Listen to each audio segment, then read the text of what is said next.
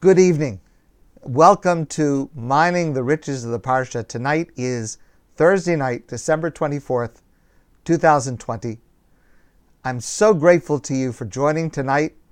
What an amazing opportunity for us to be together, to study together, and to inspire each other together, to be connected. Thank you very much. Tonight is the 10th day of the Jewish month of Teves. Tomorrow is a fast day, Asara B'Teves, the 10th day of Teves. The fast starts tomorrow morning at 6.09 a.m. Here at Adath, our minyan begins at the regular time of 6.45 a.m. Mincha tomorrow afternoon, it is a special earlier time at 3.45 p.m and the fast ends when we make Kiddush on Shabbos tomorrow night, Friday night. It may seem ironic that most of the world is celebrating and we are fasting. But I think it is helpful from time to time to be just a bit out of sync with the rest of the world. It's not such a bad thing. We have this fast day for several reasons. Several events that occurred on or near this date. Allow me to focus on just two elements of this fast day, which is probably the least known on our calendar. So, the first Beis Hamikdash, the first holy temple in Jerusalem, was destroyed by Bavel, the Babylonians, on Tisha B'Av, the ninth day of Av in the summer, about 2,500 years ago. Three weeks earlier, the 17th day of Tammuz, the walls of Jerusalem were pierced, and that began three weeks of hand to hand combat until Jerusalem was destroyed. After the destruction, the Babylonians installed a Jewish governor to oversee the remnant of Jews still in Israel. Less than eight weeks later, that governor, Gedaliah, was assassinated by other Jews. And the remaining Jews were exiled. Those three events occurred in the span of less than three months.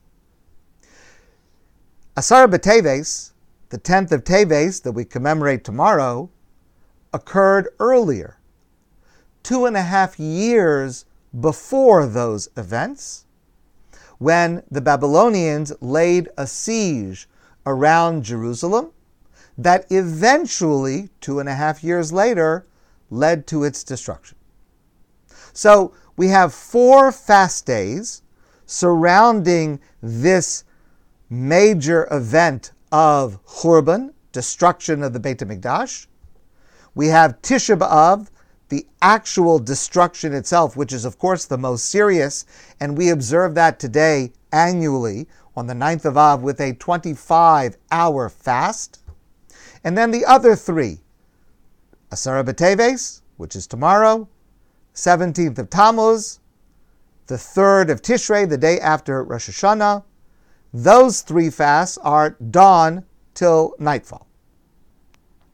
Rav Aaron Lichtenstein points out a curious distinction between tomorrow's fast, 10th of Teves, and the other three fasts that all relate to the same major catastrophic event, the destruction of the temple.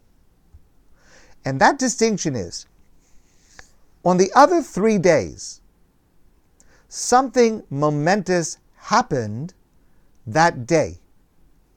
The walls of Jerusalem were pierced, the Beis Hamikdash was destroyed, a Jewish leader was assassinated.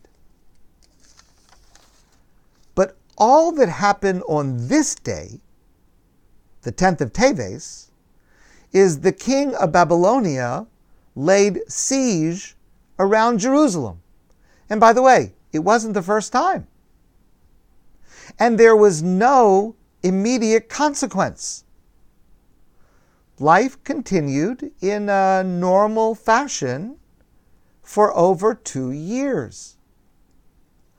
Rav Lichtenstein writes the road leading from this event, tomorrow's event, to the actual destruction was a long road. Why do we mark the beginning of the siege of Jerusalem and not just the breaching of the walls or the destruction of the temple? The message of this commemoration is that after the destruction, we must trace its sources and mark its stages. We must look backwards to events that were not earth shattering when they initially happened and perceive how the seeds of destruction on the ninth of Av were planted two and a half years earlier on the 10th of Teves. The more we study history, the more we learn that we should not concentrate only on the final act, the cataclysmic event itself, but also on all the stages that led up to it. Rav Lichtenstein continues the moral message that arises from this is the importance of sharpening our consciousness, of the unfolding of the past, seeing how the branches sprout forth from the roots. And that's important for two reasons. The first reason is that remembrance of the past, the good and the bad, is part of our existence. It's part of our essence. There is a value to connecting to the past. But much more than that, and the Rambam explains this explicitly, the fast days exist also in order to open the door towards the future. Lessons from the past should inform and hopefully illuminate our way into the future. Rav Lichtenstein concludes this is the point that is unique to the 10th of Teves, tomorrow's fast day. Specifically, that which does not seem so terrible, that which we can live with.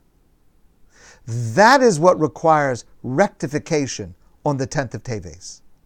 The obligation of repentance and introspection that goes along with the fast day involves seeing prospectively that which may usually be seen only in retrospect.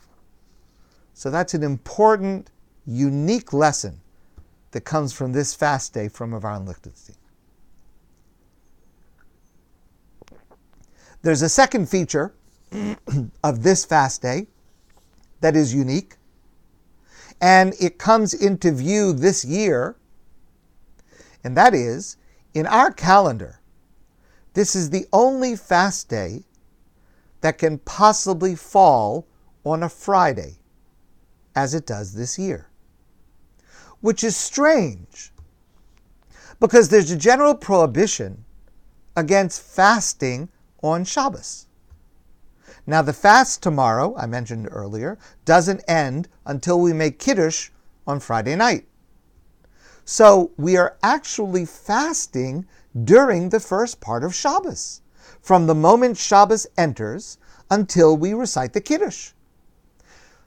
I understand practically for us, it's not such a terrible problem. The day is short. Even those who attend the minyan at Adath will be home from shul by about 6 o'clock. It's still shorter than any other fast day. But still, even if it's just for a short time, how can it be that our calendar causes us to fast on Shabbos? So there is a simple technical answer to that question. Leave that for another time. I want to share with you an answer that's given by the Chassam Sofer. It is a powerful and deep answer. All of the fasts concerning the destruction of the temple are for what happened on that date in the past piercing of the walls, destruction of the Beis Hamikdash, assassination. Only the 10th of Teves, tomorrow, is for the future. It's a fast day about what will happen in the future. Listen to what the Zohar says. The Zohar, the classic source of Kabbalah, Jewish mysticism.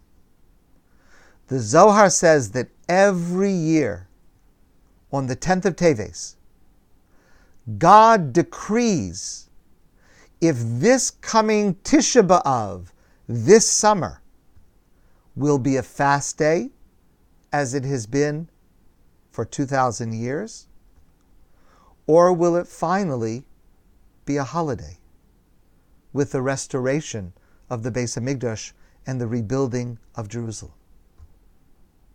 Now, Jewish law says that we're not allowed to fast on Shabbos concerning a sorrow that's in the past. Because on Shabbos we should not be mourning, we should not be sad. However, Jewish law does say that we are allowed to fast on Shabbos if it potentially serves a constructive purpose for the future. I'll give you a simple example. If a person doesn't feel well, let's say a person has a stomach ache, and by not eating on Shabbos they will feel better, then a person is allowed to fast on Shabbos if they're sick and they'll feel better by not eating. Fasting on this Shabbos is to hopefully make us feel better with the rebuilding of Jerusalem in the near future. And that's the reason, according to the Chassam Sofer, why fasting in the first part of this Shabbos is not a contradiction to the general rule of observing and celebrating Shabbos.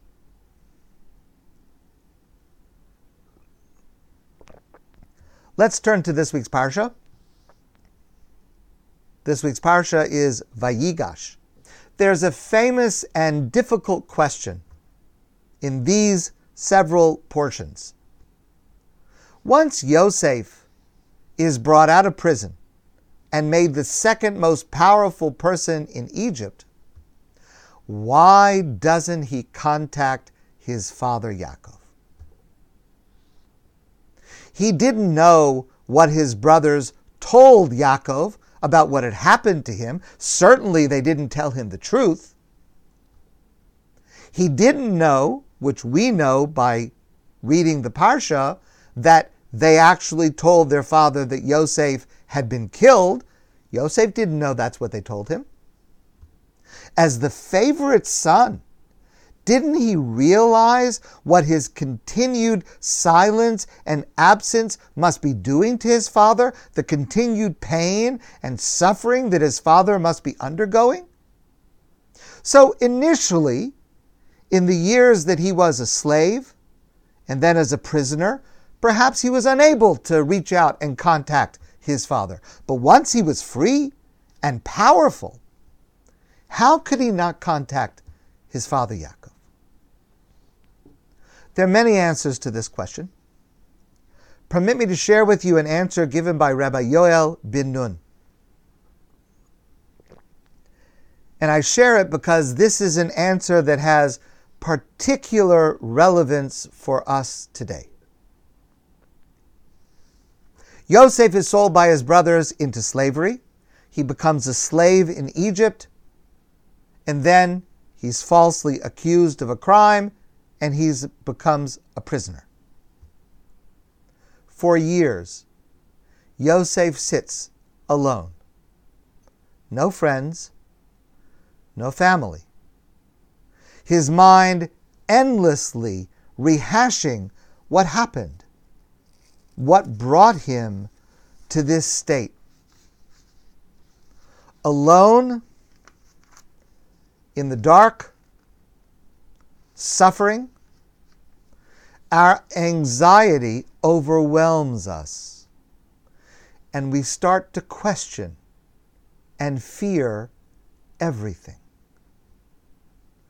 Why hasn't Yaakov come looking for me? Yosef must have thought to himself. Why did Yaakov send me all those years ago when I was only 17 years old? Why did Yaakov send me alone to go find my brothers shepherding their flocks? Didn't Yaakov realize how jealous of me they were?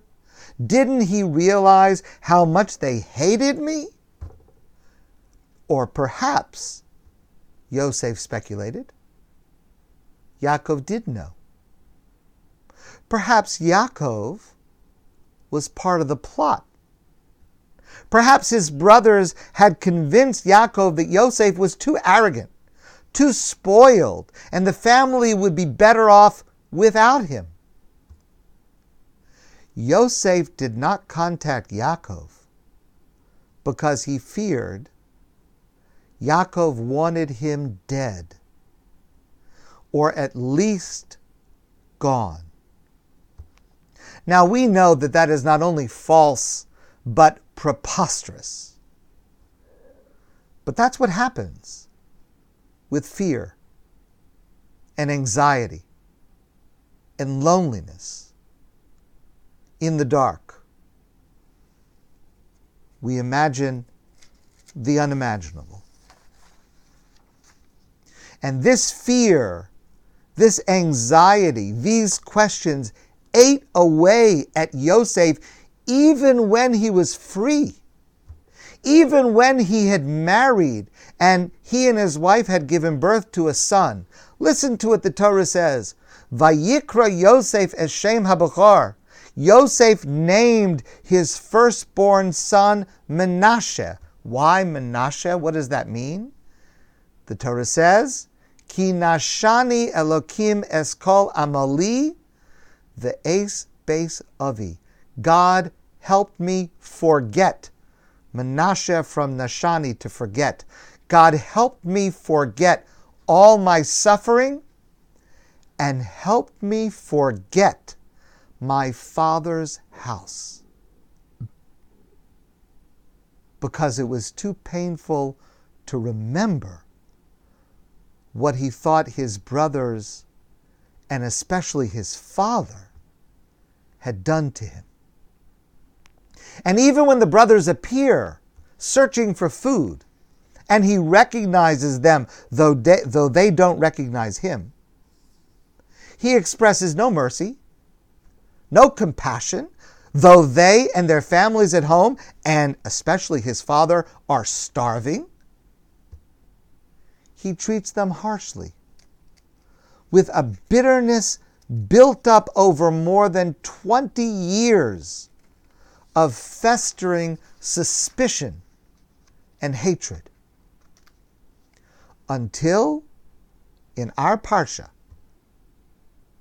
Yehuda standing with the youngest brother Binyamin, Yosef's only full brother.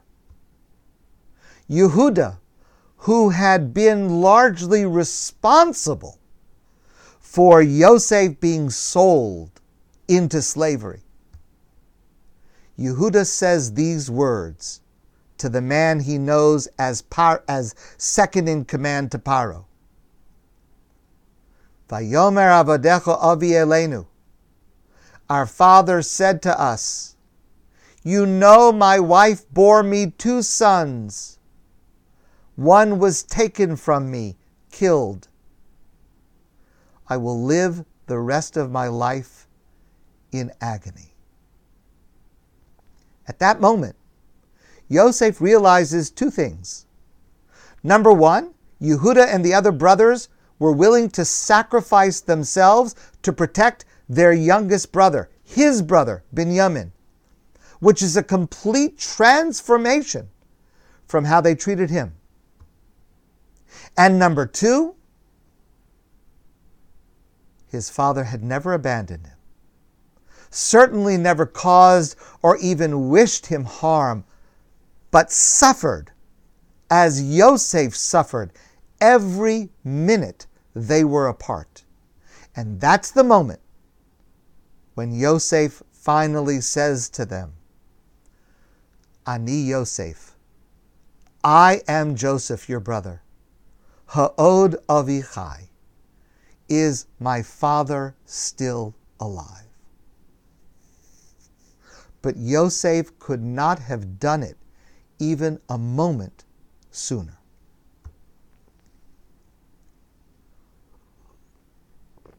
Thank God, I have never experienced anything remotely comparable to this. And even now, I am blessed that I am not alone, that I am well. Baruch Hashem, thank God. But when I'm up in the middle of the night by myself, sometimes I can't stop my mind from running to the most horrible scenarios,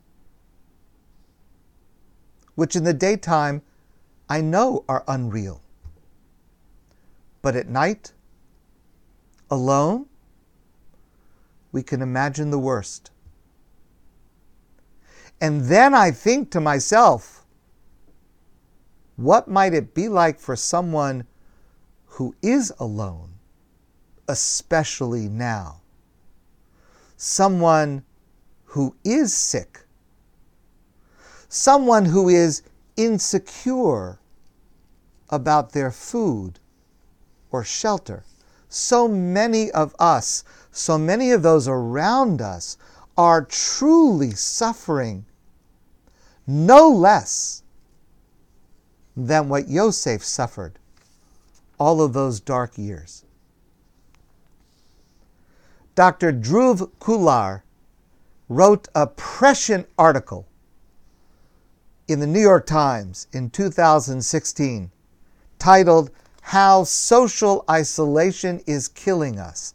And he writes The only thing worse than suffering a serious illness is suffering it alone. One recent study found that isolation increases the risk of heart disease by 29% and stroke by 32%.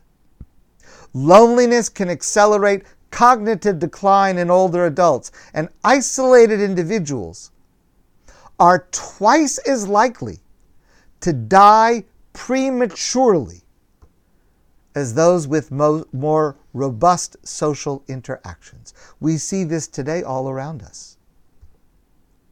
And the emotional effects can be as devastating as they were for Yosef. But here's the amazing thing I can't cure COVID, but I and you can help someone else feel they are not alone. And it's so easy. It's a phone call, or a text, or a FaceTime chat. We have a group doing this at Adath, making calls, checking in with people, offering to do errands, or any other help that we can safely offer. Some people we call don't want to talk. Some tell us they don't need anything. Some people do want to talk or help in other ways. Others appreciate just that someone cares. I am convinced this effort will help people get through this period as much as anything else that we are doing. Try it yourself. Set aside 10 minutes a day to reach out to someone outside your circle of family and friends. You can save someone, and you will save yourself.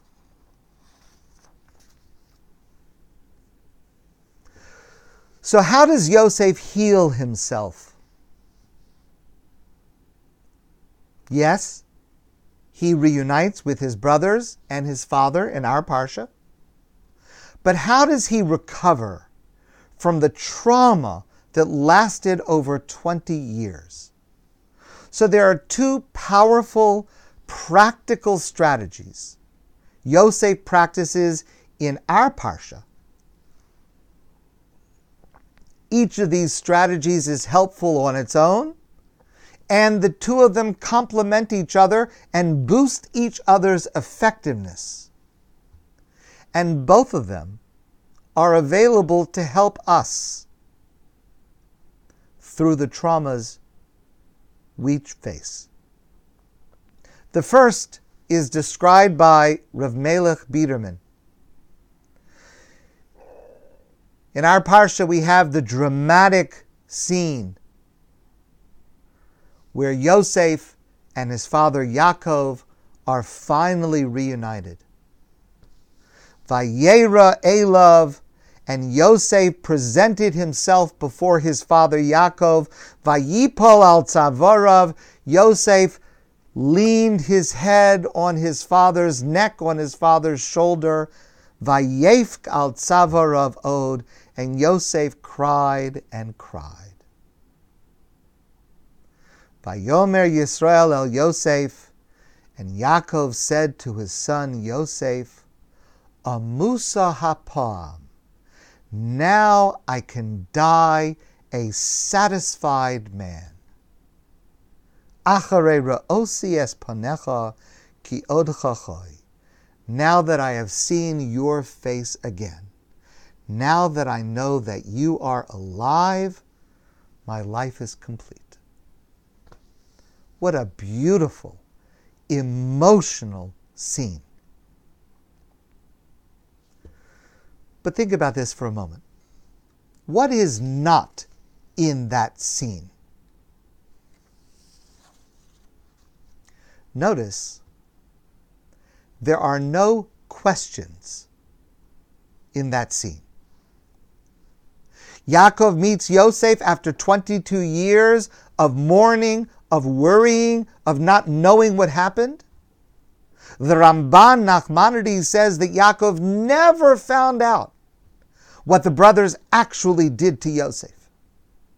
Notice, Yaakov does not ask Yosef, What happened?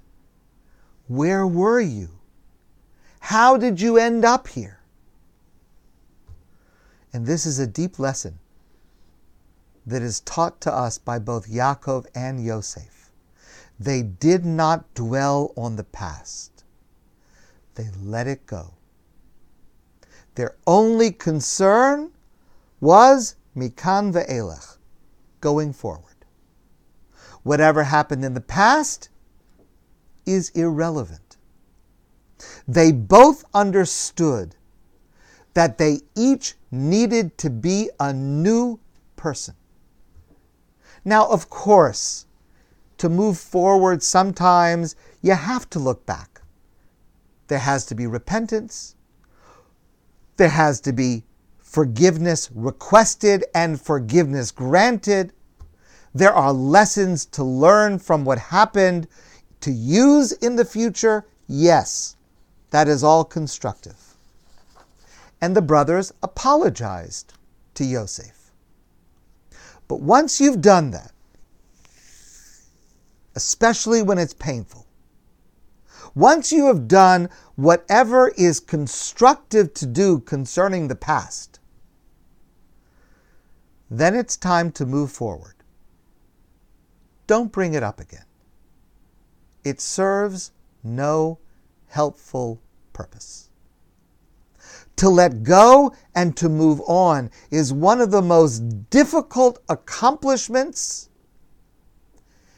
and one of the most helpful.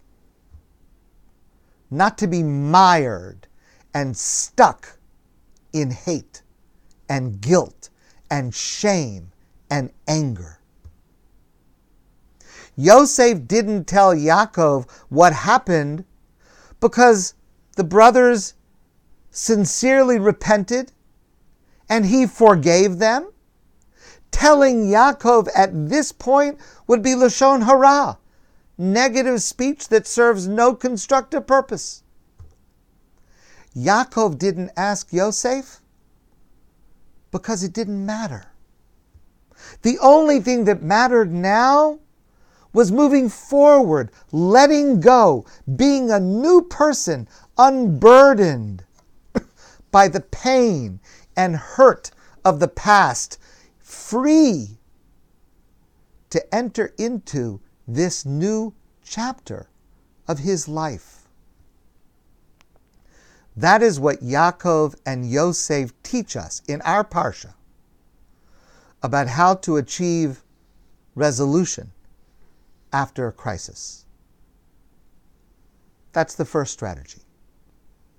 It's hard to do, yes, but it is powerful and it is transformative. The second strategy is described by Rabbi Jonathan Sacks, a blessed memory. we know Yosef suffered terribly at the hands of his brothers. He says it himself when he is in prison at the end of Parshas Vayeshev a couple of weeks ago.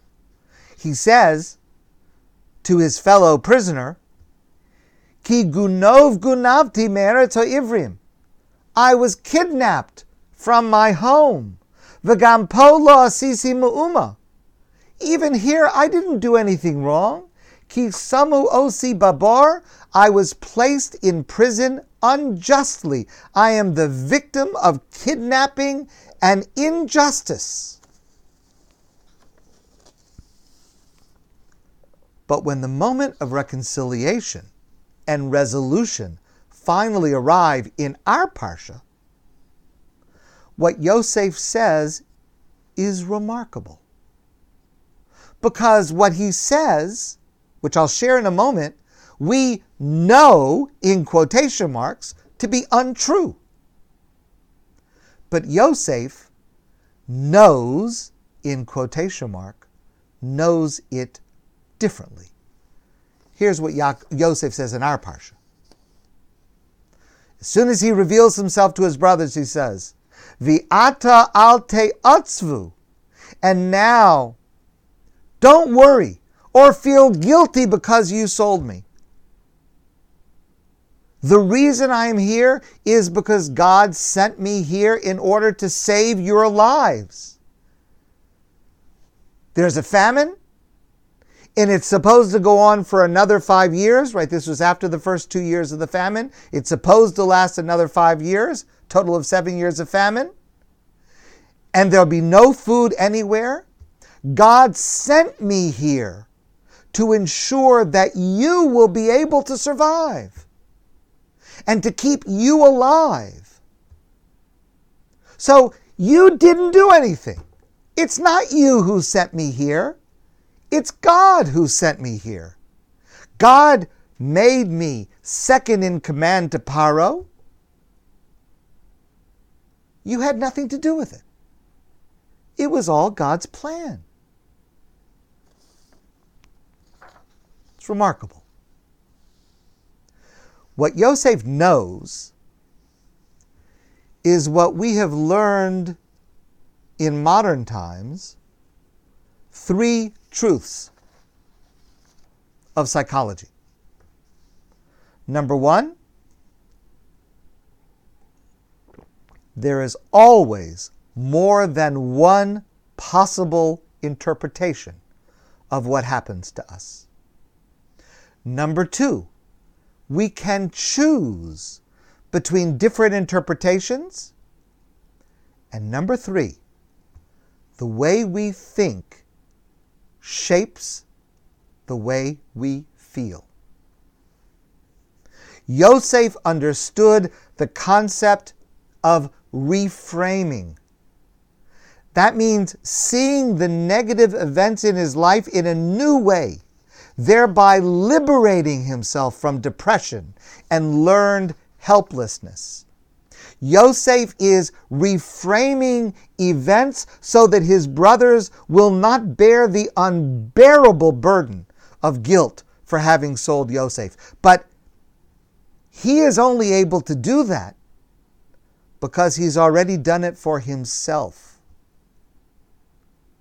Rabbi Sacks writes At the heart of Judaism is the idea of human freedom. We are not prisoners of events, but active shapers of them.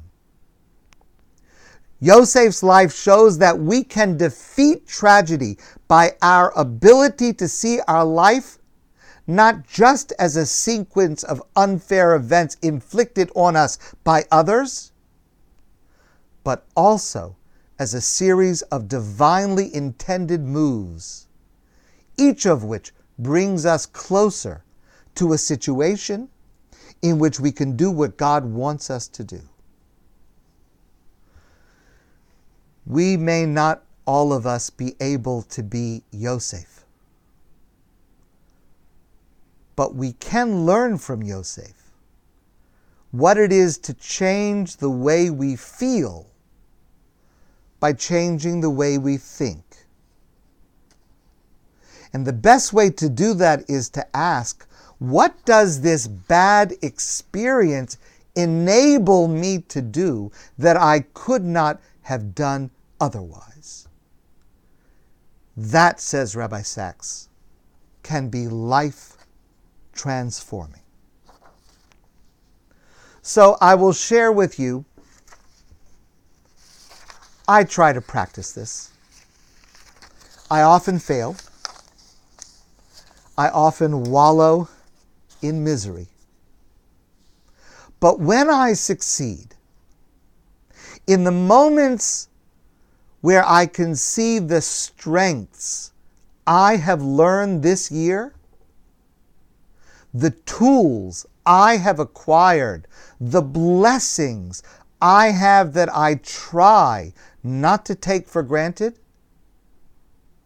I don't only feel better, I feel more powerful.